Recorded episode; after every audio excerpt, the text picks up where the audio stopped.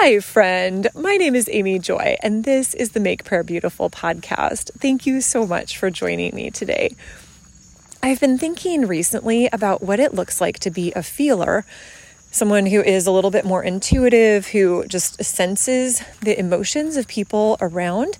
I didn't know that this was a thing until September of 2020 when I was at an online conference and one of my friends said, Oh my goodness, did you feel the faith coming off of that speaker?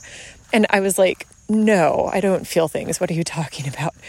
And my friend said, Well, that's ridiculous. You're really blocked because you're one of the strongest feelers I've ever met. And uh, so clearly he knows things in the spirit. How lovely to be so intuitive and connected with the Lord.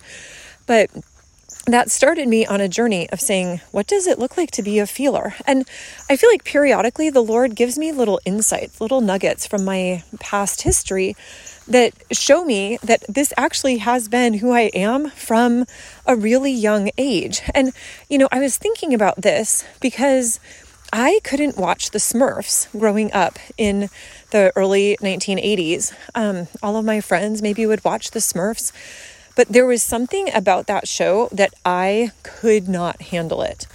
Um, I remember when I was maybe five or six, one of the uh, little girls had invited me to her birthday party, and her parents were so sweetly taking us out to see a movie. And uh, I don't remember the name of the movie now, but it had a robot, and I think the robot would say something like, Number five is alive.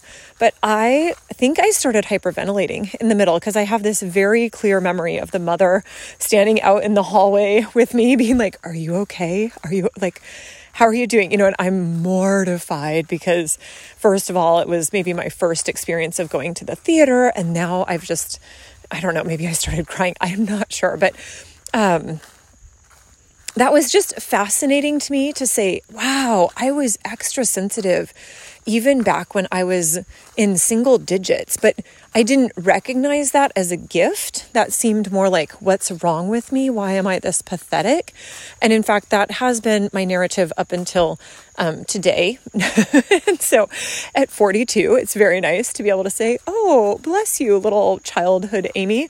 You had a beautiful gift, and I could have lived with you in a more understanding way. And so, um, I guess if you are dealing with a child who is more sensitive, then maybe just let them be more sensitive and acknowledge that they don't see the world in the same way that you do. And if you are a more sensitive person, what I want to say to you is that you also have a gift. And what I love about the gifts of the Lord is that we each have them. You know, I, I was doing healing prayer with a friend um, about a year ago, and at one point she said, Oh my goodness, there is a chute coming down from heaven, and it keeps sending gifts down it right to me.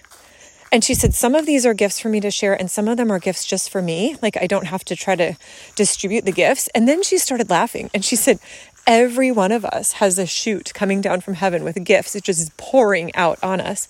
And I love that picture because the reality is my gifts are different than your gifts. So some of them might overlap a little bit, of course. Like, certainly, I'm not the only feeler in the universe, but I think what's so beautiful is at one point I was talking to my friend Kim and I asked her about being a feeler because she hears from God so clearly. She's so beautiful.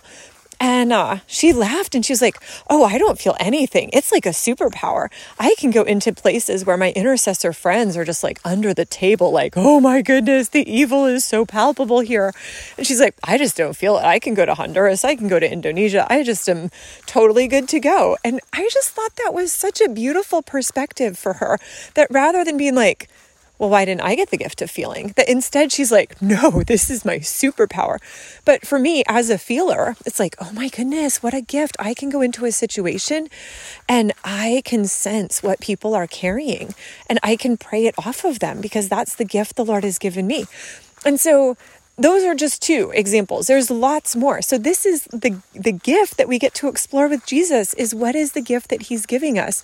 So lord i thank you that you made me a feeler even at a young age. And I thank you that whoever is listening to this will have an additional tool to help raise their children so that their children they get to live with them in a more understanding way Lord, I'm asking that you would release your knowledge and wisdom, your discernment and insight over these who are listening, that they would have such a deep sense of how much you care for them, how much you love them, of the gifts that you're giving them. Lord, I'm asking that you would remove the scales from their eyes. As um, Paul, when he first came to you, Lord, he had scales on his eyes.